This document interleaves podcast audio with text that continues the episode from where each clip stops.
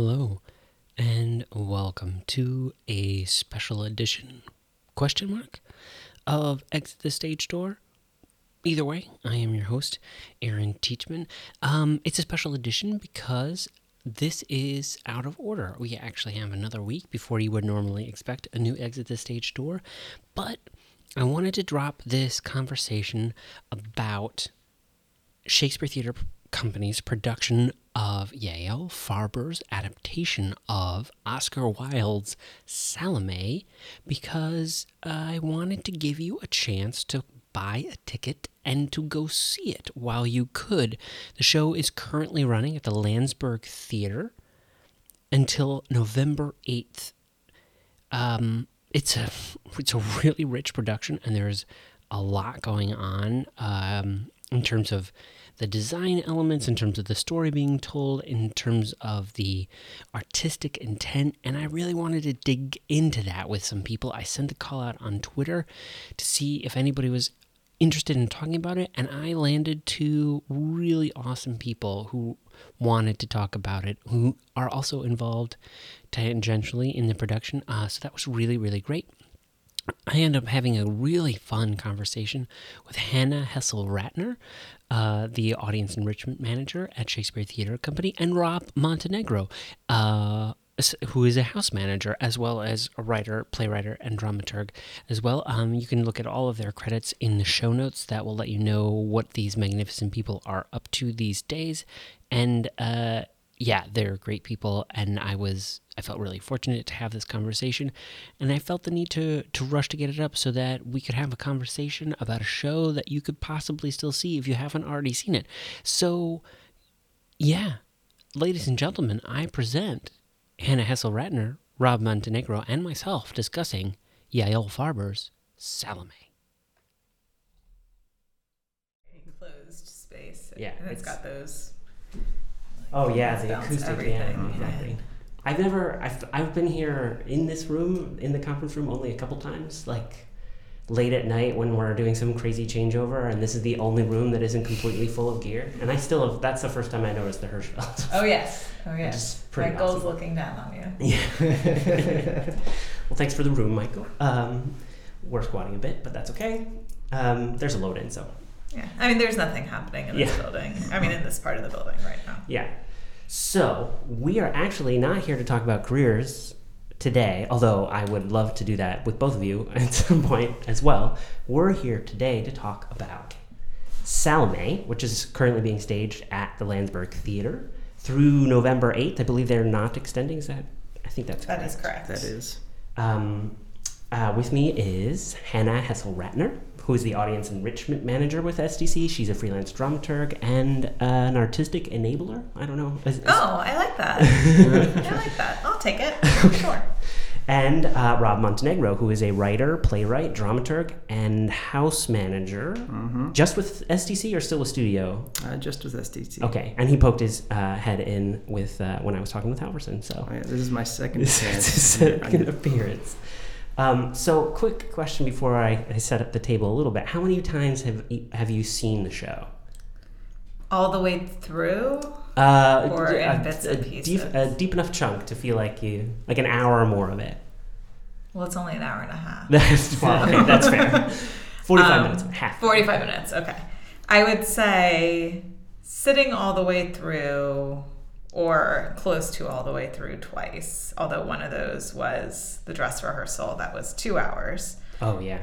Um, and then I've been in the lobby listening and watching on the monitors like four times, I think now. Yeah, when you're in the Lansburgh Oh, lobby, yeah. the voices of God are raining upon you. So, so even if I haven't been in the space, I have been intimately familiar with the show. Right, with the words of the show. Yeah. Um, I mean, it's hard as a house manager to have time to sit and actually Yeah. watch. Right. But, yeah. but we got the monitors, so you can see hmm things happening, and you have the speakers, so you can hear things Yeah. I'll say I've been doing post show discussions. Mhm. So you don't really want to be watching it from the house because then you'd have to navigate your way backstage Yeah. and like open the doors and close the doors and potentially anger actors. So Mm. I just hang out in the lobby.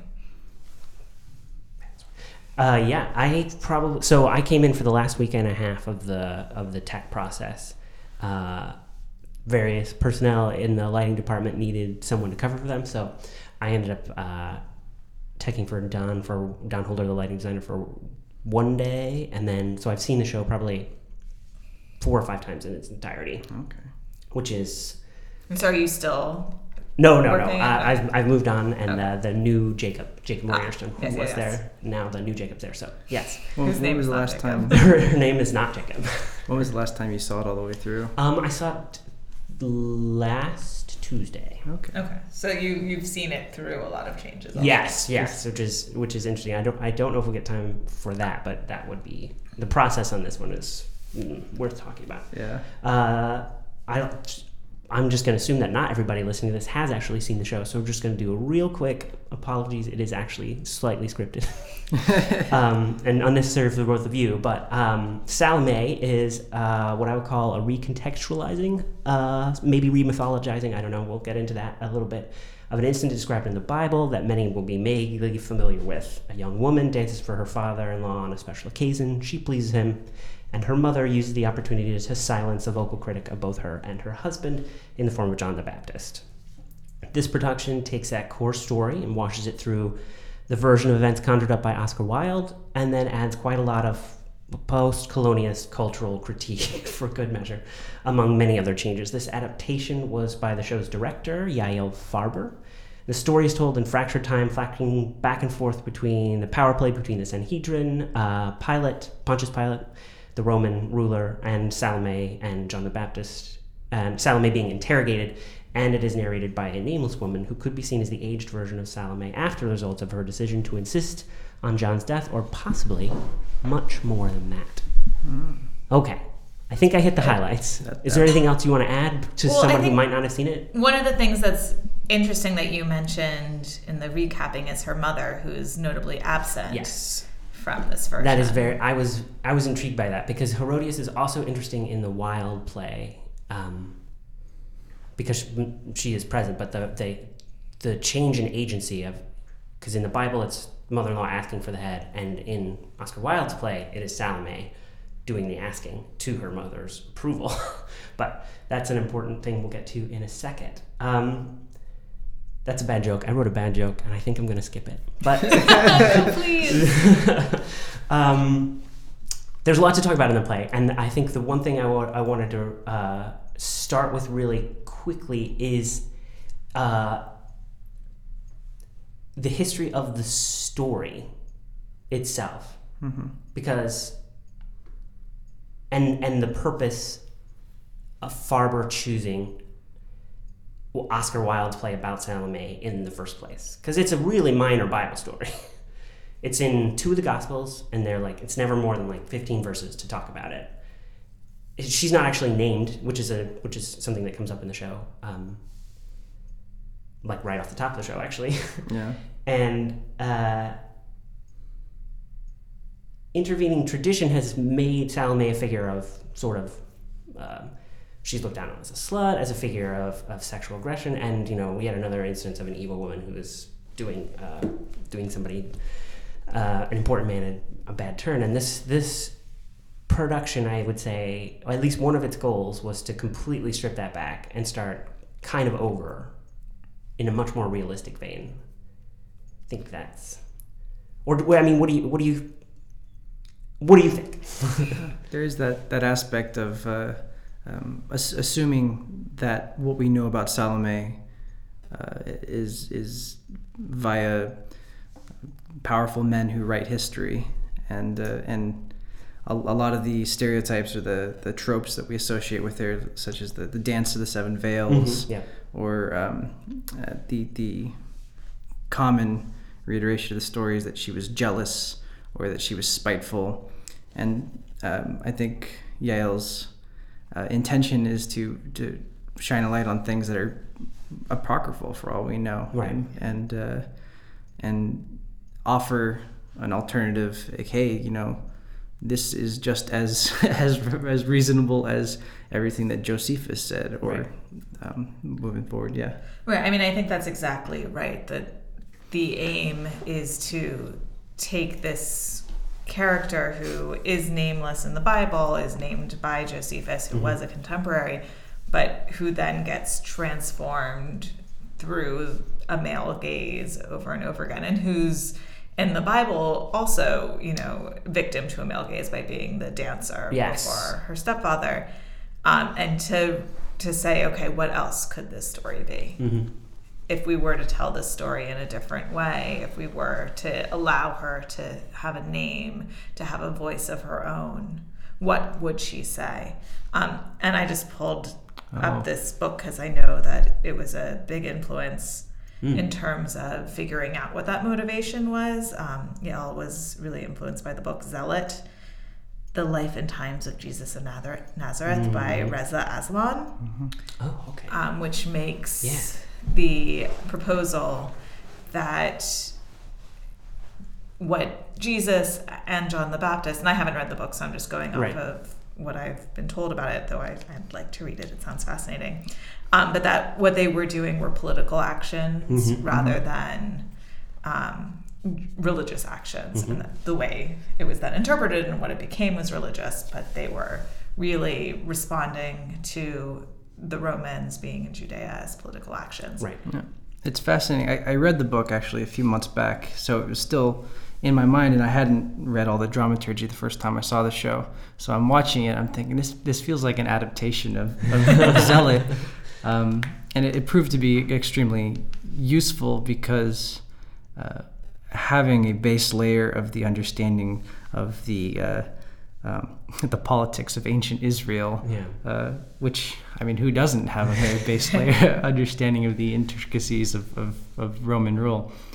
Um, it was extremely useful as far as context goes, and uh, and a, a lot of the dramaturgy that we provided to the audiences to prep them for coming in and experiencing the show has been uh, related to offering the historical context and um, and emphasizing that we uh, are presenting this story uh, separate from its religious connotations or its religious um, bindings.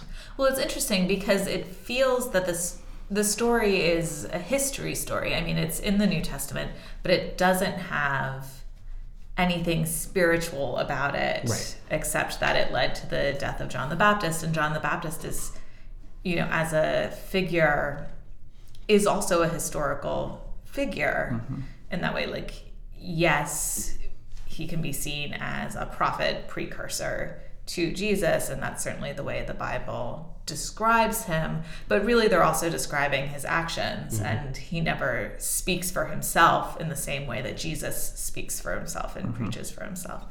Um, he was really an outsider, and I think what Yael has done is looked at Salome through this lens of, you know, what what could this girl have meant? It's a huge action to ask for someone's head. Mm-hmm. And you don't do it just for fun, for frivolity. Right. Um, and you know, only if you're Oscar Wilde do you do it for sexual longing, for Right. desire. You Yeah. know, only if you're in a 19th century opulence is that going to happen. So, what could this action be? Why would they want him dead? Why wouldn't they want him dead? Um, and is it possible that a female figure could be the catalyst for future action rather than making it just male figures Right, who become yeah. catalysts? I think it's also interesting because the play. I mean, Oscar Wilde's play is extremely weird. Um, it's it's all full of voices from the sky and seduction and very expressionist, sort of oblique language. That it's not about like character arcs and the the story builds accidentally and very slowly. So and I'm not I'm not saying that Farber's production is necessarily straightforward either, but it is actually on a certain on the fundamental level that we're talking about now, Historia, well, historically, um, and culturally, it is it strives for a much greater authenticity than anything Wilde Wilde did not Yes. care about any of that. There's much less hocus pocus. Yeah, Yeah. yeah. Which Yeah. I found very fascinating. Um, and one of the consequences of that choice, or, or one of the choices that she makes, I think, as a result of that shift to authenticity, is the casting, uh, which is primarily um, Middle East actors who are. Well, so it's interesting because it's actually there are actors who have Middle Eastern heritage. Right. There are Israeli actors, Yeah. and um, the man playing Yochanan Ramses is That's the Syrian particularly, yeah. from a specific part of Syria that supposedly John the Baptist was from. Um, but coming into auditions, and I, I know this from um, a discussion we just did with Yael, she was asking not for actors from the Middle East, but for actors who have lived in political fault lines. Oh, interesting. She was really interested in people who knew what that um, the challenges of land, political, um, war. You know that these are that she was looking for an emotional truth, not necessarily a Mm-hmm. Right, right. historical truth. Right. She was looking for people who would understand emotionally what the situation was. Um, and so what you end up having is, you know, Olwen, who plays the nameless woman, is Irish. Um, and Gotcha. she Mhm. has that story as part of her heritage, but it's a different version of it than, um, you know, one of the, than Ramses playing Yochanan or, or Yeah. Nadine, who I believe has Middle Eastern heritage but is Australian. Hmm. I mean, it's very, Yeah. it's a very broad um, cast from kind of all over the place, but that was the the Gotcha, main yeah. Idea. and of course, Yael being South African as Right. well. Right, And yes. it was so prevalent in Mies Julie a few years ago, Mhm. uh, which we presented here. hmm Um, there's that universality of uh, conflict and who who owns who, and this is all very uh, post-colonialism 101. But, Yes. but it is um, at the at the crux of, of what the presentation is in the show. Absolutely. I think primary. I I think the first 30, 40 minutes are is primarily a crash course, slightly dramatized of post-colonialism 101. Yeah, Um, Well, I mean, we, right, and then I mean, he has this moment where he says, Yeah. "This is how you control Yes. people. This is how you oppress the people. You Yes. like tighten the circles around them." I mean, that is And- exactly bring sell them Conversation. civilization. yeah. I mean, I, I think the other what was I going to say? Oh, train of thought, train of thought. I've lost. I mean, okay. Well, in the meantime, what, uh, one of the reasons I was bringing up the the Middle Eastern descent, and more most importantly, was the fact that Yochanan only speaks Arabic, Yeah. and not not even Aramaic or Hebrew, but Arabic. But he's speaking actually a classical Arabic, so he isn't Okay. speaking an everyday Okay. variation. So it, it's a heightened, um, hmm poetic Arabic. It's not the way he speaks walking down the street. Right. it's it's one of the questions I get most. I, I being the house manager, I interact with a lot of the Mm-hmm. patrons that come out, and one of the the questions I get the most is usually from folks who speak Arabic. I go, was he speaking Arabic? Ah, it's interesting, it's yeah. I guess it's similar if somebody were speaking Middle English Right. on the stage, Yes. and then somebody who speaks English goes, that sounded I can understand sort of. Interesting. And, and uh, an, another fascinating question that we always get in the discussions, I don't know if it was one of them that you did. Um, uh, there was no word for Jerusalem in in whatever Arabic he's, he's speaking. So, uh, and if you know more about this, you can correct me if I'm wrong. Um, uh, but one of the, the talkbacks or one of the, the discussions was a whole bunch of folks who probably spoke Hebrew were saying, you know, I kept hearing the word for Jerusalem in Hebrew out of his mouth or being spoken or in, in the, the songs. And there's that, uh, that melding of language because that was what they used in lieu of nothing because there was no word to Right. describe it. Well, it's interesting because there's actually a lot of blended language. Like there are little bits of Hebrew and little bits of Arabic. Um, in the the guards, and you know they throw in words here and there that are both Arabic and Hebrew words that are used by both. So there's there's a lot of the kind of blending of, of languages, which is actually if you go to the Middle East today, that's what you will hear. You know, the slang of Israelis is partially Arabic, And the pidgin and it, it's yeah. you know how how can you not blend these languages together? which is also one of the process like of colonization is con- is is attempting to institute a language and a form of resistance is often But it's interesting, and I don't want to start, you know, getting into the politics of the Middle East. But what's happening in Israel isn't that. I oh, mean, Oh yeah, yeah. You know, I, I just want to be clear that like, Oh, yeah, what no, what yeah. has happened is actually the what I'm saying is that the opposite of that. That Hebrew as a language has taken Oh, in yeah. Arabic rather than like forced. Oh yeah, it often backfires, um, it, it- or has unintended consequences, which I think eh, part of part of the sort of political setup of the play is, and something that I I, I'm, I think it handles mostly very well um, is depicting the the conflict between it, that it's that is never simply an overpowering colonizer and the simple oppressed. You have the the people who submit to oppression in order to maintain their own status, and there's people who submit to oppression in order to preserve their own cultural heritage, Yes. and the ways that, that the compromises that they make, and that way that plays out in their own consciousness. I think is ultimately um, the, part of the authenticity that they're looking for. This is the lived-inness of of what choices do you have when this is the situation that you exist in.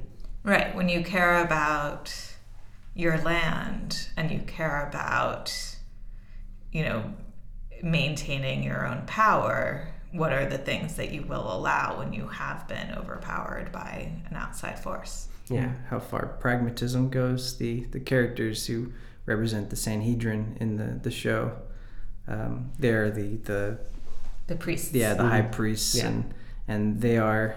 It's it's fascinating because there's certain tiers of uh, leadership characters among the, the Hebrews, and each of them is in bed with Rome a little bit more than the last, and there's very degrees of how uh, complicit they are. And, and like you said, the first 30, 40 minutes is that crash course on here's what the historical context is. Um, the There's so much nuance in it. It's never just uh, here comes the big bad guy and here comes the person. They're either going to fight or they're going to give in.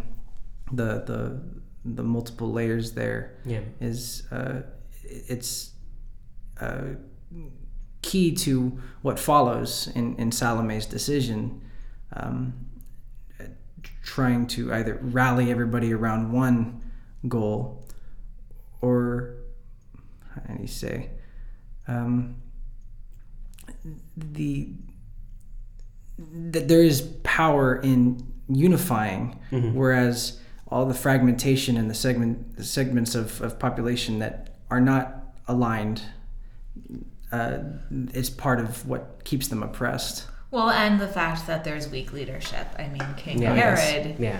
is, especially in Yes. this portrayal, is hardly eff- is not at Is all not effective, effective, yeah. as a leader. That he is really just a puppet of Rome and happy to be in that position and happy to drink. And the only thing he has power over is Salome's body. Yes. Right. Which becomes a pretty potent symbol of the of the situation of the Jewish people in general. Yeah. Mm-hmm.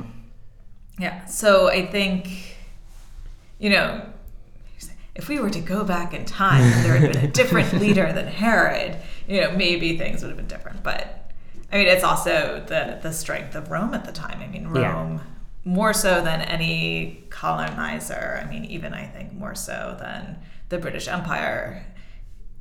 Rome decimated oh, civilizations mm-hmm. And did it by assimilating them and by saying we are going to give you better than you had. Um, and it's what i find really fascinating watching the interactions between pilate and the sanhedrin is this idea of the um, the priests being like well we don't care. You know? Yeah. yeah, you want to give us better? We don't want it we've got the temple. What more could we want?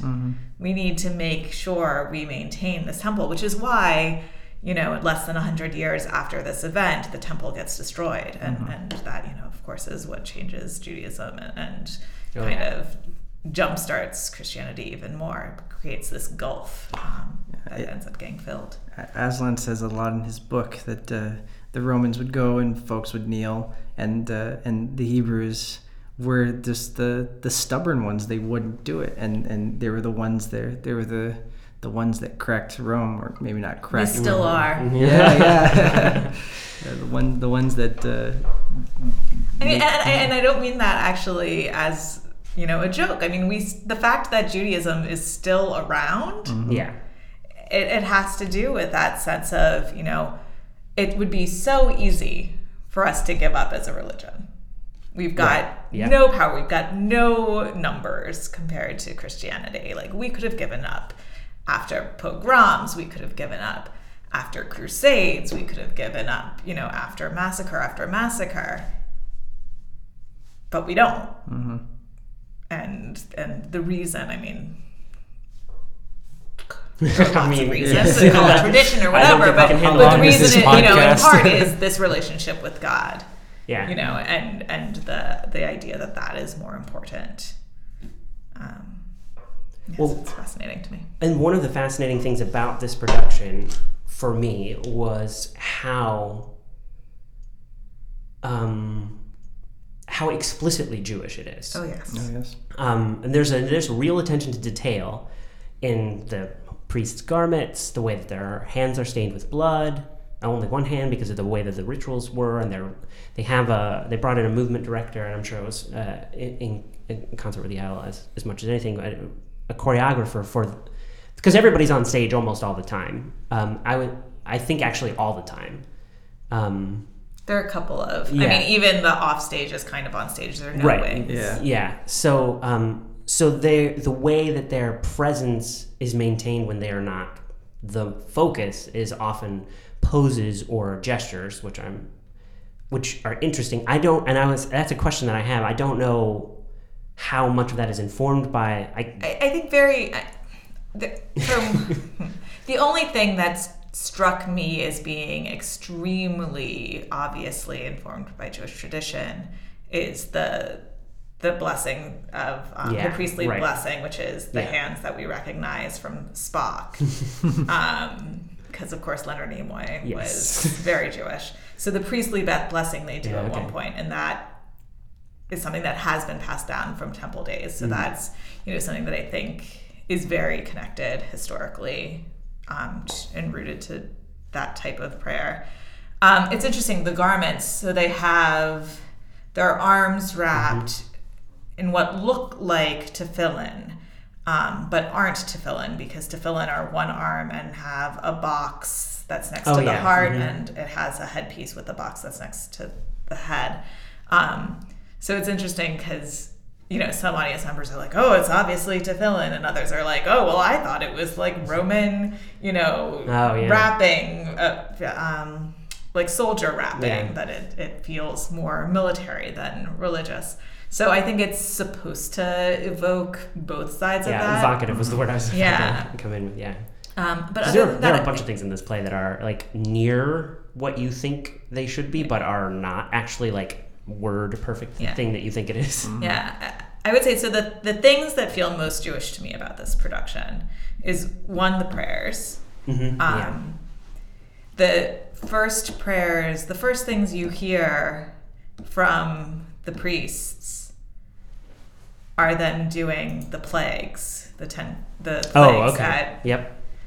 um, Because we're at introduced that it's near Passover. Yeah, like to give us a sense of the- so the time. if you are familiar with the Hebrew of those plagues, of listening to them every year at Seder, then all of a sudden you know exactly where you are in, in the timeline. And so then when they say a couple of minutes later it was near the Passover feast, you're like, well, I knew that, you know, which is kind of.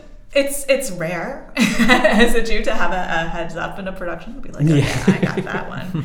Um, so that was nice. Uh, but the other thing that I think is really Jewish about it, and I'm curious what you both think, um, is I feel like if this were a more, in quotes, Christian production, Oh, yeah. there would be a sense of salvation at the ending that is not in existence. That I feel like if this were something that was built by an artist who is Christian and who wants to make a case about Salome as a Christian figure, then her action would lead to Jesus and a sense of redemption. And that is not there. I mean, there are little references to Jesus here and there, but not as any sort of savior or Messiah, um, because there are references to both Messiah and to the carpenter. Mm-hmm. And I think people who are Christian hear Messiah and they think Jesus, but for from a Jewish point of view, you hear Messiah and you just think Messiah. Right. um, and and I feel like the ending would have been different, but instead it ends, and this is a spoiler alert. if you haven't seen it. Yeah. Beyond the cutting off of the head, which is the obvious spoiler alert, it ends with a mention of the destruction of the temple yes. which is you know the most tragic point in Right. Jewish history. Um, and so I just find that fascinating. That I think if if it had been a different artist who wasn't Jewish, that it would have ended in a different way. And definitely, it's it's very much uh, we're looking at the historical Salome rather than the uh, the biblical Salome, because it's it's something that uh, Aslan does in his book, which I, I see very vividly in Yael's work on this show, is saying we can't we can't take what we have in the Bible as as uh, face value, and instead of because you're, you're reading the story through the Bible, even if you're trying to look at it through historical context, you, Yes. you're kind of just surrounded by all the, the biblical aspects of it. Whereas uh, with with Salome in, in this show, she's she's very much a political or a revolutionary figure. She's much more uh, Joan of Arc than uh, Ruth or any other uh, old old religious figure. Um, she is uh, uh, she is a, uh, a, a facilitator of, of the revolution. Is is what she's she's doing in, in in giving her the autonomy as Yael did is the reimagining of the historical context of the show.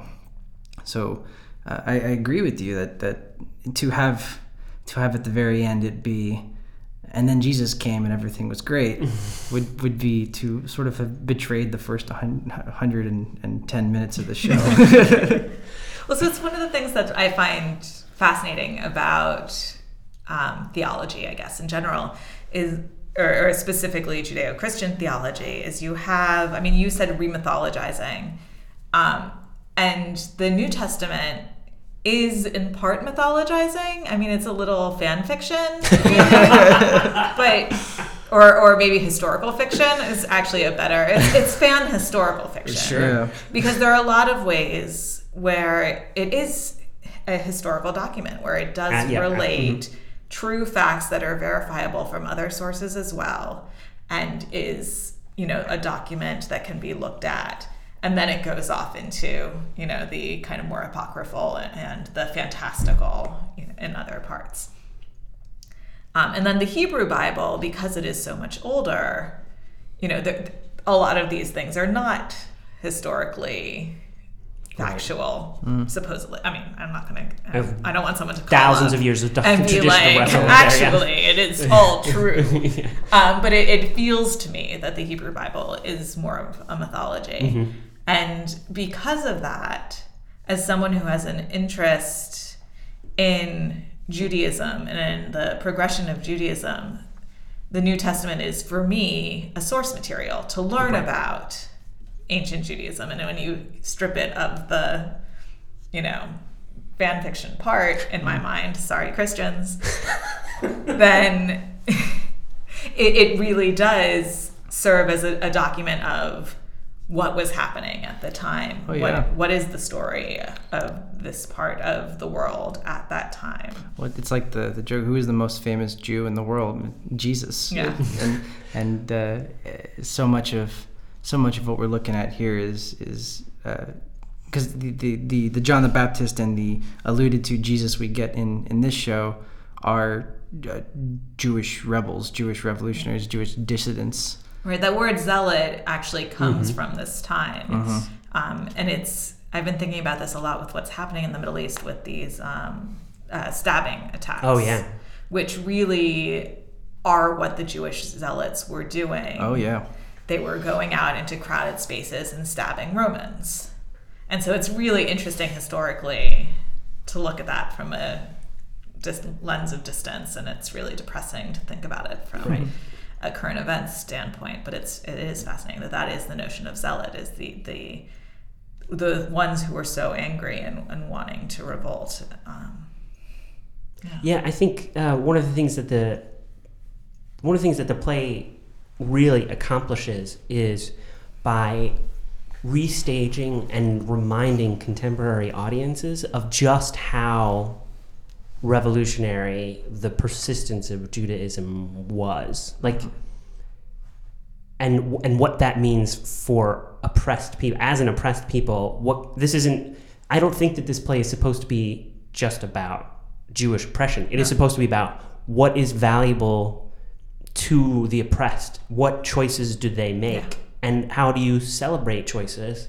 Which I, th- I think I think that element of it is really important because the ending, which doesn't quite work for me, um, I have to admit, I think it's just a little too long. I know it's important to get to the to the destruction of the temple. It irks me just a tiny bit that there's a 30 year gap between when John the Baptist would have been dead and when this revolution was supposed to happen. So it's kind of hard for that to be a spark. But I get where she's going. Um, and the the important thing is, I think what she's trying to say, at least how it reads to me, is that the value of of Salome's revolutionary act was not that it led to change. Rome returned. Rome always does. Yeah, which is a mm-hmm. exactly. very powerful line.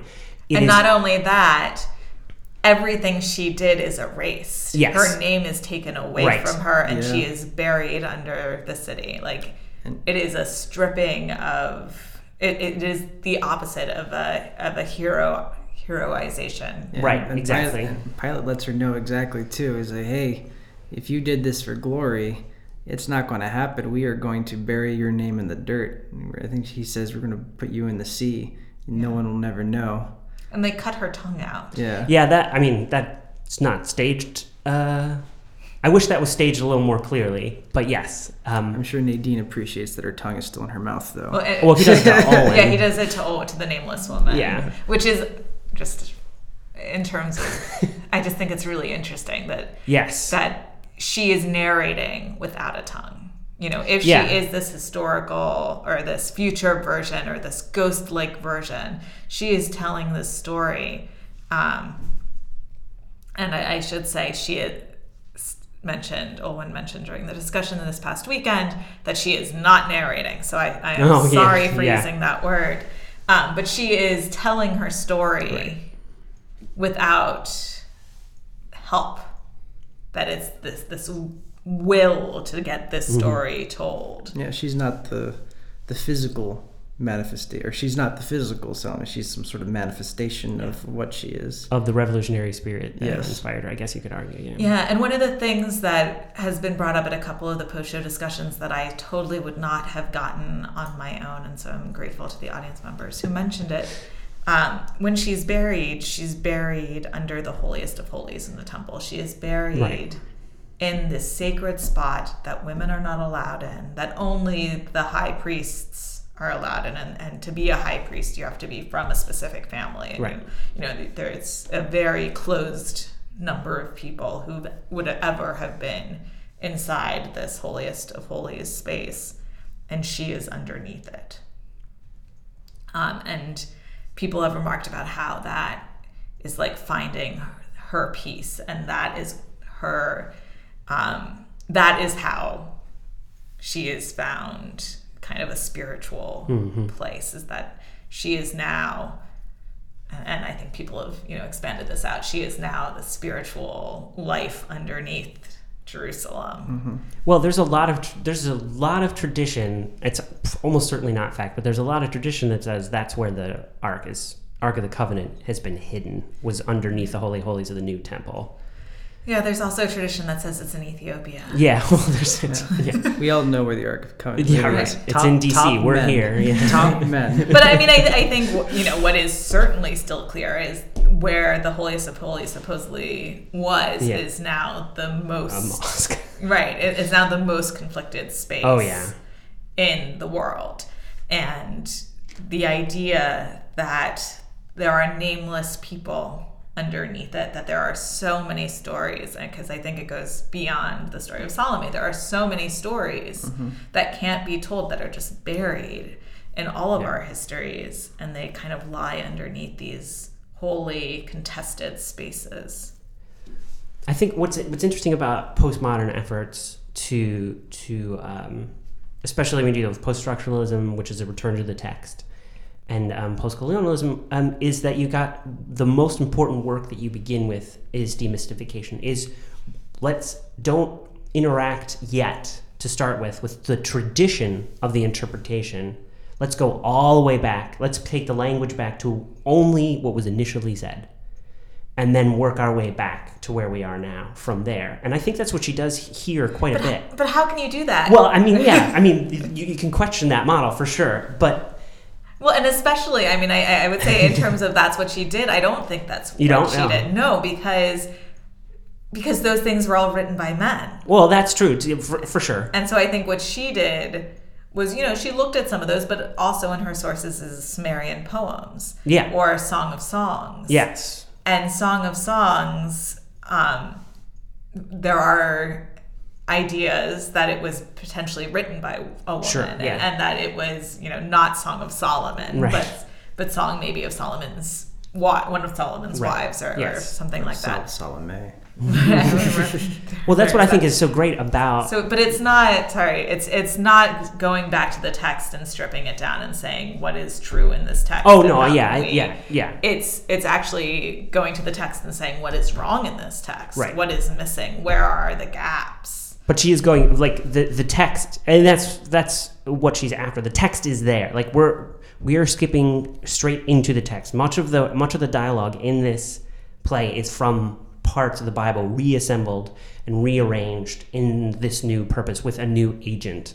yeah well and the sumerian poem which Sure. Yeah. Yeah. poem. I mean, there's she, there are a lot. There's is- clearly a lot of influences. But it, I mean, I think that it's, it's fascinating, actually, that poem, and, and I haven't gone back and, and read the whole thing, and I probably should. um, but it's a poem about the god goddess Ishtar, I think, Hmm. going down into the afterworld. Um, and so it's not a Jewish reference, and it's not a Christian reference, but it's a reference of that place. Um, and it's an even more historical reference. And it has such a place of prominence in the play. I mean, this is for those of you Oh, yeah. who've seen it, um, and to, to give a little bit of information for those who haven't, this is it's a poem about the gates. She I was wondering where that was from. Yeah, the seven gates. And with each gate, she has to remove an article of clothing. And so it serves a function to get her naked to then go into the baptism. Um, but it, and it also has, of course, seven and gets her naked via seven different things, Right. which can then relate to Dance of the Seven Veils. But it is this much more um, ancient uh, text, and it's not a text that would be familiar to you know your everyday Right. Jewish or Christian audience. So you're saying Sumerian or Sumerian? Oh, uh. Sumerian. It sounds think, Sumerian to me, yeah, Sumerian rather more than uh, We Mount can, we can call it yeah. Sumerian, like s'mores. Just put the apostrophe where the vowel should be. Um, there was Oh, one maybe Assyrian. Assyrian. Sorry. Oh, I'm okay. sorry. I'm sorry. No, Sumerian. Sumerian. I mean, that's the yeah. It's- yeah, yeah, connected. yeah. Yeah. I, I think there's one. Uh, so we're 40 minutes in. one more thing I, I wanted to quick talk about, and then I would like to transition to actually the a little bit more about the staging of the production because it, it's it's it's a potently designed show, and I think that it would be unfair to the staging to to not talk about it a little bit. But as a Christian, receiving this play, I I found quite a lot of it. So I did make I I don't, I don't know if it's a mistake or whatever, but I read Oscar Wilde's play before going to see this.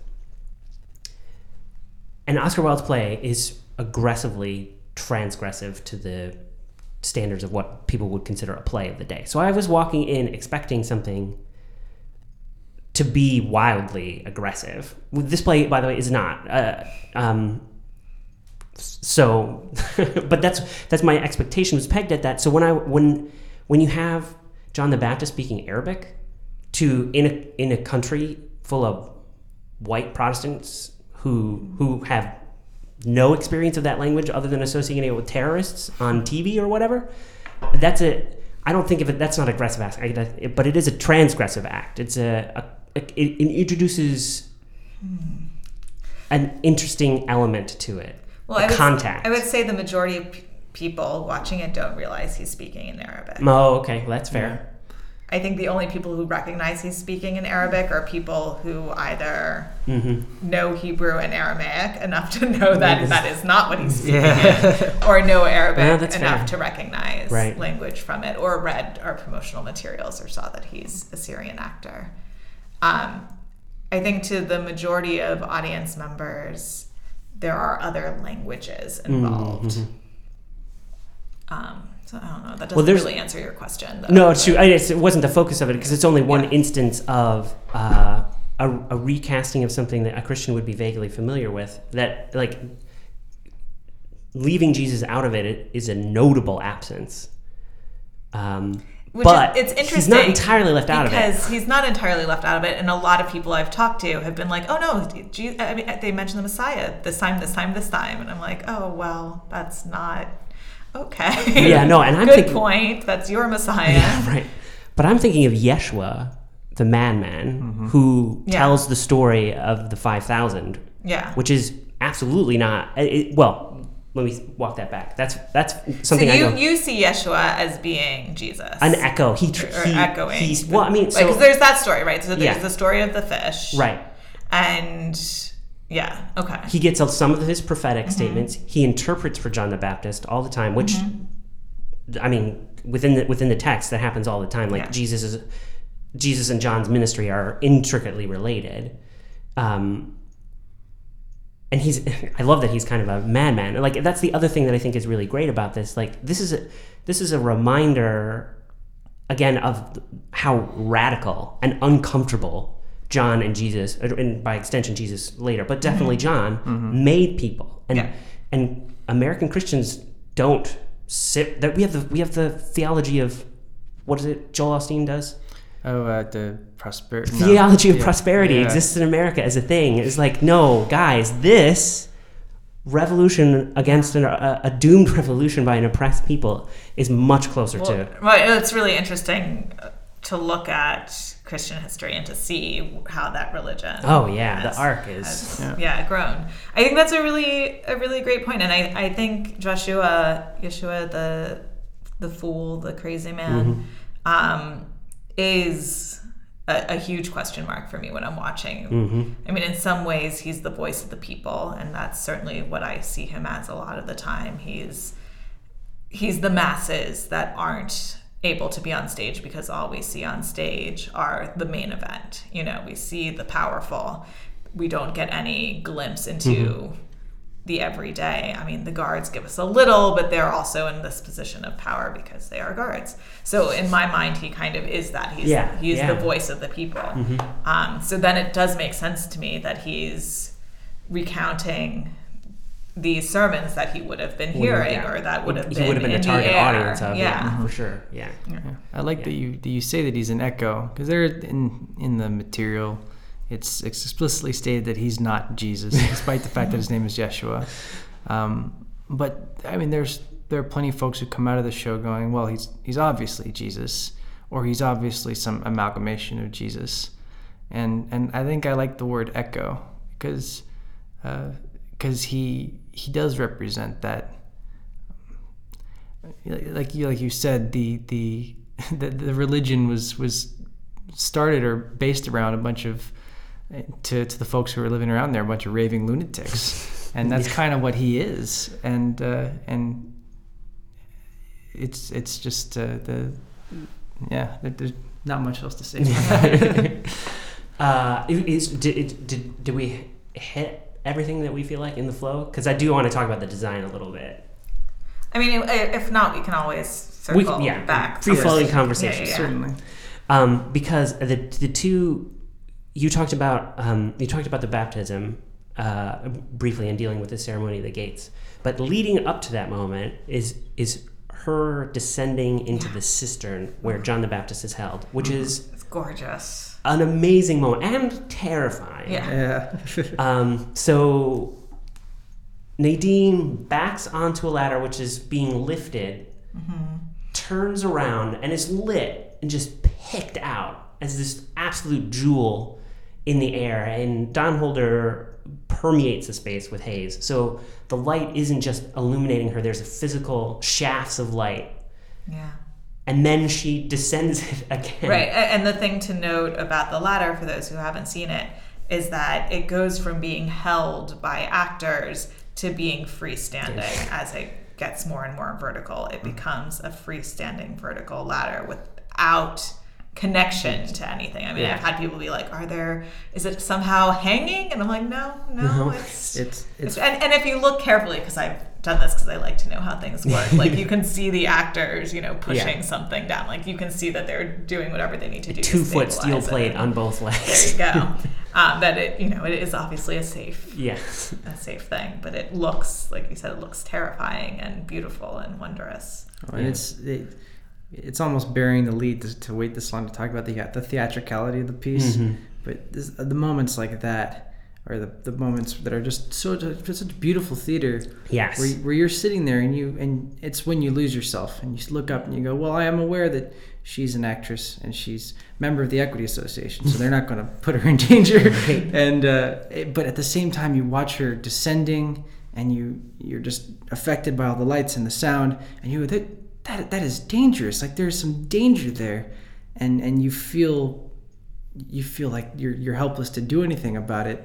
And it's a really transcendent moment. And the piece is just filled with things like that where and, and it should be denoted that the when you walk in and you look at the set it looks like they forgot to build the set. You can see the back wall of the Lansburgh and it's all painted black. And there are uh, what appear to be stage uh, stage ops tools and things around laid about and then as you said the- the ladder is just it's very long like 15 feet long maybe Yeah. yeah, and it's a big black ladder. And it's a table and it's yeah, all it sorts does of pulls a other lot of things. activity because yeah. Yeah. everyone's on stage and every table and chair and interrogation moment, all of the things for the story are contained on the stage in full view at all times. Yes, and and Well, except for the veils, which are a surprise. yeah, but and then the sand. and the Yeah. sand, which is why I one thing I wanted to talk about ever so briefly because the first time that I saw this, um, they let us. It, it was very early. I think it was like the second or third preview, and I was in the house. And so basically, what you have the structure of this play is that you've got an introductory few minutes um, as nameless just sort of sets the scene and and we get and we get like glimpses of Pilate interrogating her, and we start and we get Nadine out into her chair, um, and then we get to Jerusalem, and the entrance to Jerusalem is this explosion of music, a shift in color temperature, and lots of sand, creating a wall, a cent of sort of a wa- like if it were water. Um, it becomes a surface that catches the light in such a fascinating way, and it it just keeps coming. just And keeps just coming for so long. back, It's a great moment, and that was when they chose to late seat. Which so the first time I saw the play, I did not see that moment because of the three people who were being seated in front of me.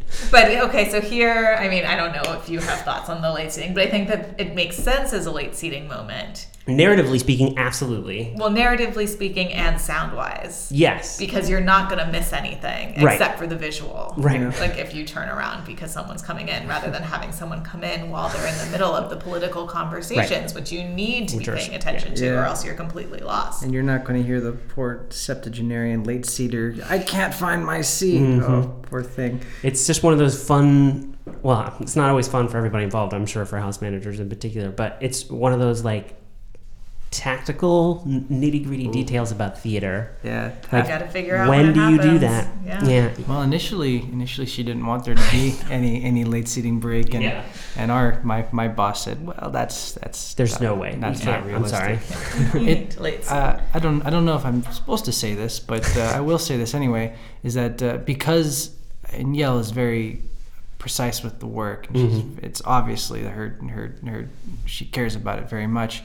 Um, we have pushed back the start time of the show, un- Yeah. unofficially, so that we you know. A lot of the patrons in this town like to go. Well, now shows never start on time. I'm, but here at, at STC, we are intent on starting at the time it says on the ticket Try very hard. and and it, it kind of goes against what we're what we're told Yeah. and what we're, we're trained Yeah. to do to intentionally start at 7:35 rather than 7:30 but the amount of folks that arrive just jumping out of the metro or Yeah. had trouble uh, doing their check at dinner, things like that. Uh, you get a huge. Or went to the Harman instead. Yeah, oh Uh, my god. half of them. uh, that window, you get so many folks that shuttle Yeah. in, and and it's when we do that late seating break.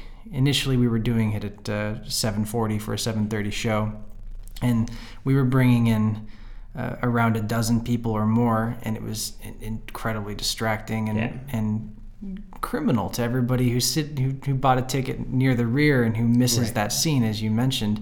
So part of the logic or part of the thought of pushing back the, the time is that we wouldn't have to do as much of that, and it's proven to be pretty good. Yeah.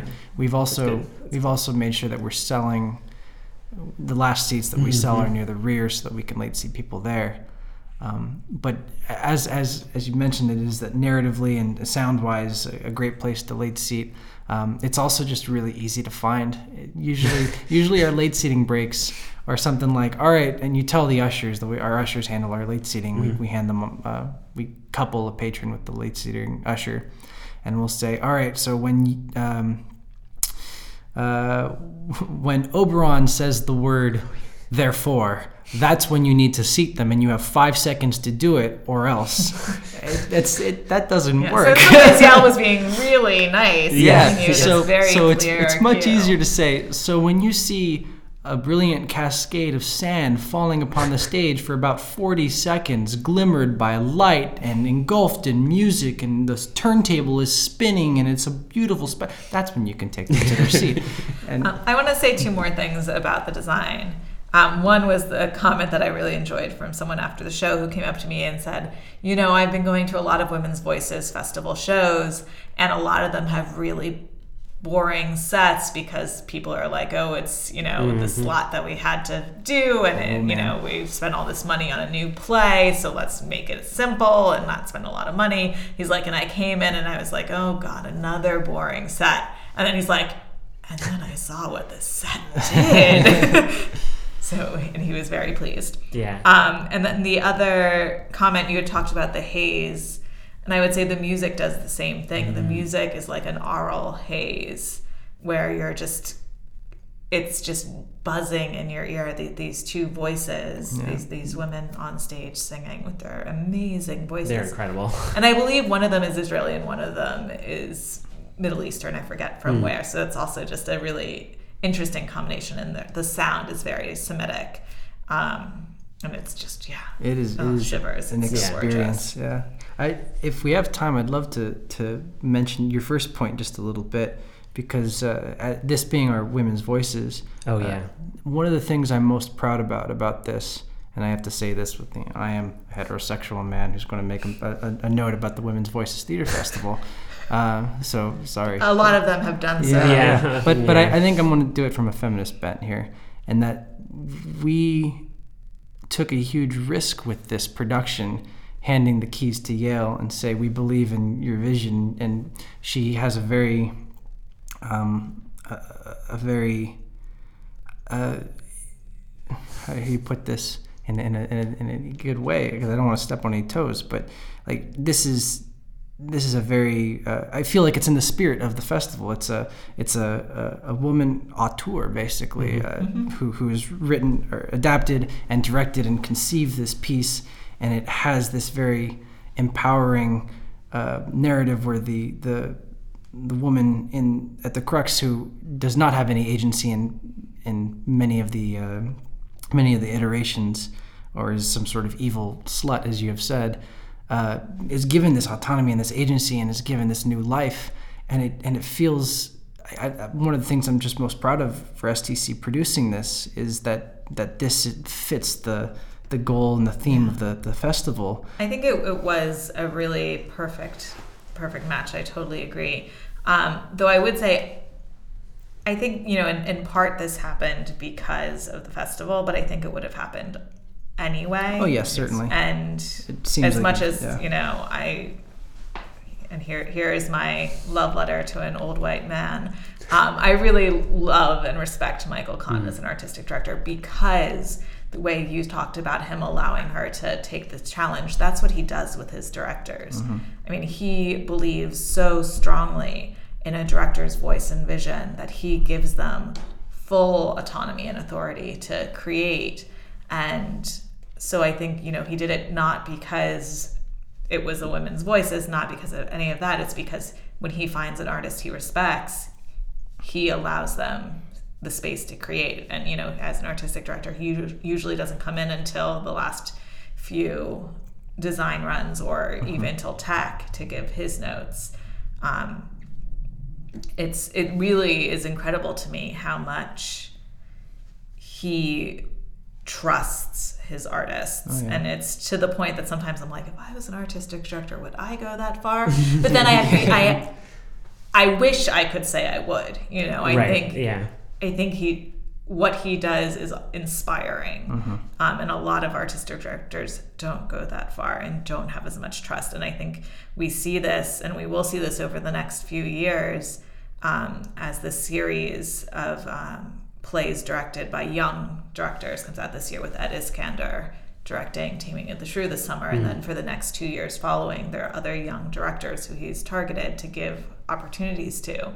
Um, and it's because, and I, I, realize I just sound like, you know, the, the Michael Kahn fangirl. Right, I know. But he's really phenomenal. Um, and it's just it's going to be really interesting to see what they do. And it's in part because he was given that chance by Joe Papp. Mm. And I think he's also very interested, and I'm going to unofficially speak for him right now. And I'm sorry, Michael, if, if you would disagree. But or I, if you listen at all. all right. But if you listen, I think you would agree. Um, I think he's very interested in continuing having women's voices mm. oh, yes. involved in years to come. And, and, and I think we, we will see. I know we will see in future seasons. Yeah. You know that that to continue and. Um, this doesn't feel like the token. And I will say, I don't think anyone realized it, but we have two women's voices this season because "Kiss Me, Kate" was written by Bella Spewack. Oh. So come on, let's give credit where credit's due. We have two female playwrights this season. Well, one of the things that, uh, and, this is uh, this is a, I think this is a great place to end uh, to bring that conversation um, full circle because one of the reasons I wanted to do this podcast, particularly about this show, was when I saw it.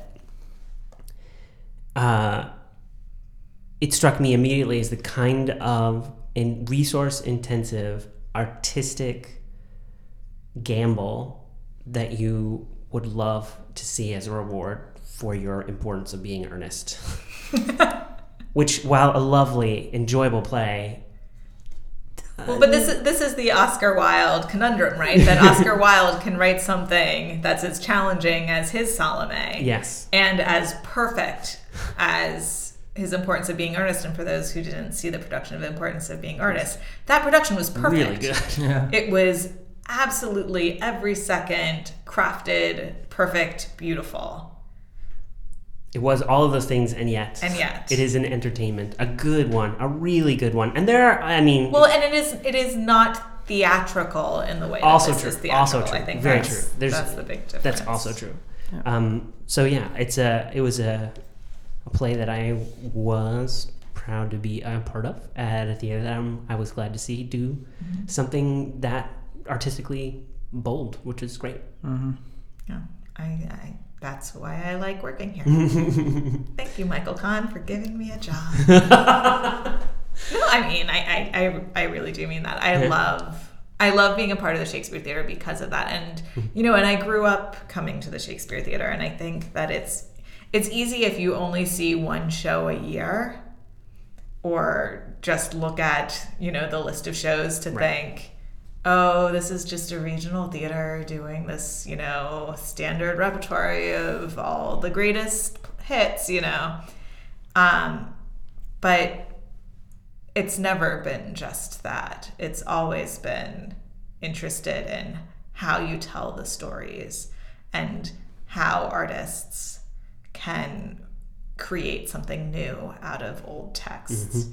I mean, the the number of um, commissioned adaptations that we do, you know, is certainly unique for a Shakespeare theater. Um, and productions like, you know, the the um, King Lear that was done, the Stacy Keach King Lear Mm. that was so amazing and different and powerful and disturbing.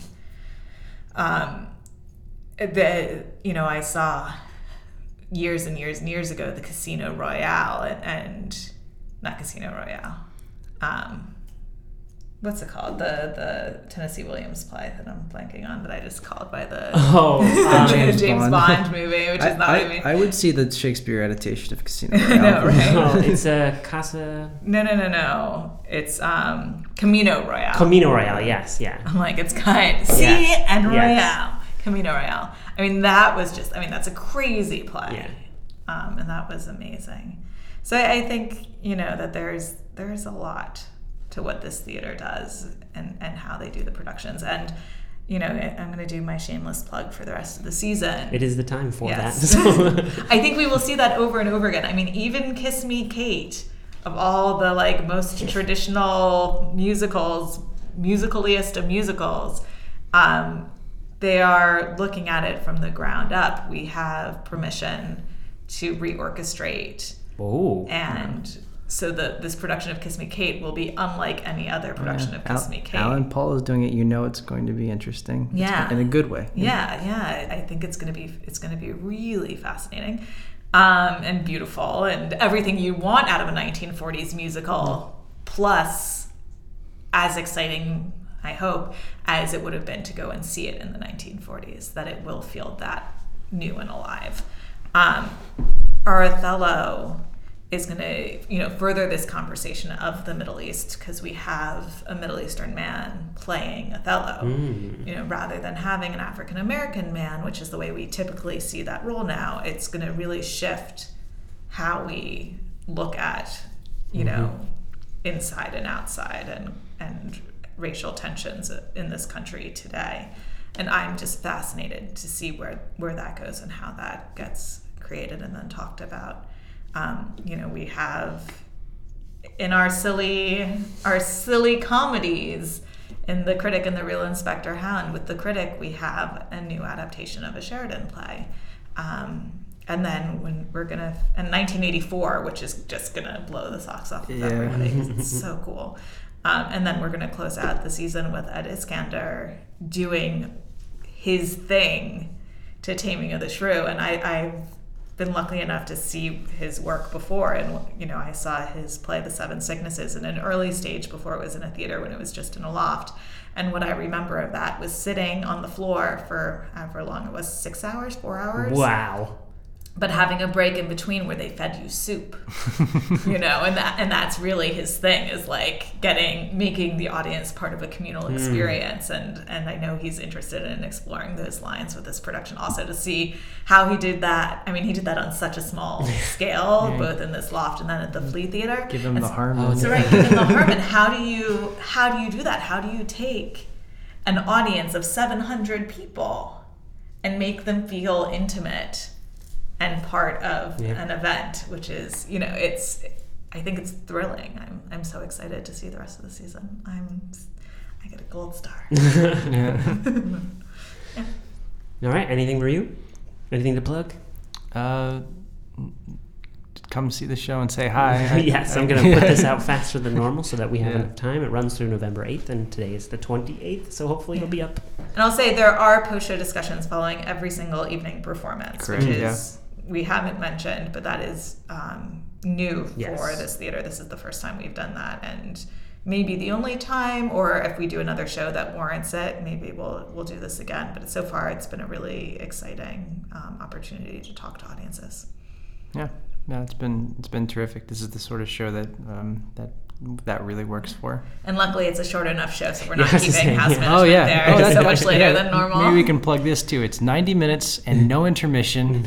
so if you've got a hot date afterwards, come see Salome. or bring Well, your date to yeah, Salome. well, I depends on what kind of date, I suppose. There'd be plenty to talk about afterwards. there would certainly, be. will. Yeah.